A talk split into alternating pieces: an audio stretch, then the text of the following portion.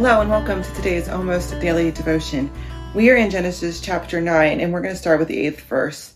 And this happens immediately after Noah gets off of the boat um, into dry land and God gives him the commandment to, to be fruitful and multiply. And this is what happens next. God said to Noah and to his sons with him, I am now setting up my covenant with you, with your descendants, and with every living being with you with the birds, with the large animals, and with all the animals of the earth, leaving the ark with you. I will set up my covenant with you so that never again will all life be cut off by floodwaters. There will never again be a flood to destroy the earth. God said, This is the symbol of the covenant that I am drawing up between me and you and every living thing with you on behalf of every future generation. I have placed my bow in the clouds. It will be the symbol of the covenant between me and the earth. When I bring clouds over the earth and the bow appears in the clouds, I will remember the covenant between me and you and every living being among all the creatures. Floodwaters will never again destroy the creatures. The bow, bow will be in the clouds, and upon seeing it, I will remember the enduring covenant between God and every living being of all the earth's creatures. God said to Noah, This is the symbol of the covenant that I have set up between me and all creatures on earth. So this is the origin story for the rainbow. there, um,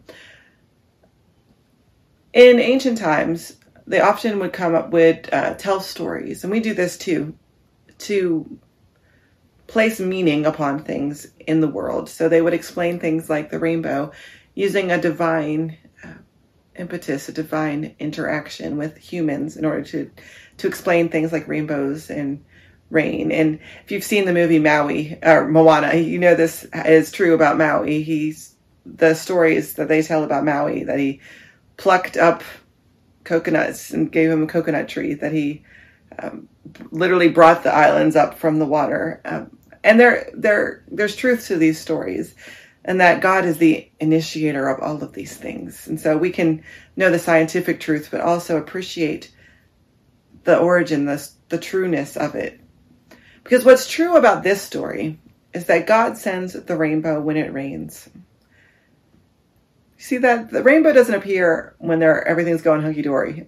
You don't look out the window on a brilliant blue sky day like today and see a rainbow because we don't need it.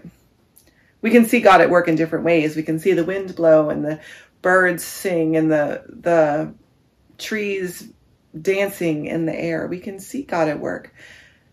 But we don't need as quite as tangible of a reminder when everything is going just hunky dory. The rainbow comes when the clouds come. The rainbow comes when the clouds fall. And it's a reminder this Holy Week that God appears. God is most visible in our hour of need. God appears, God is most visible when we are grieving, God appears, God is most visible when we are afraid. When the thunder comes and the lightning strikes, that is when God is most visible, most at work.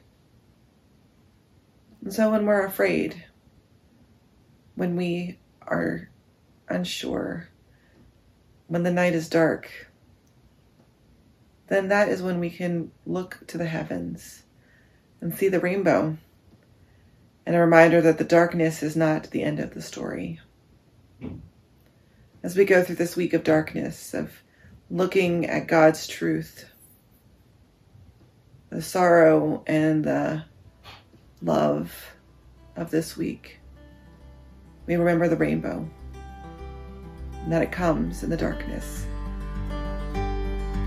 God bless.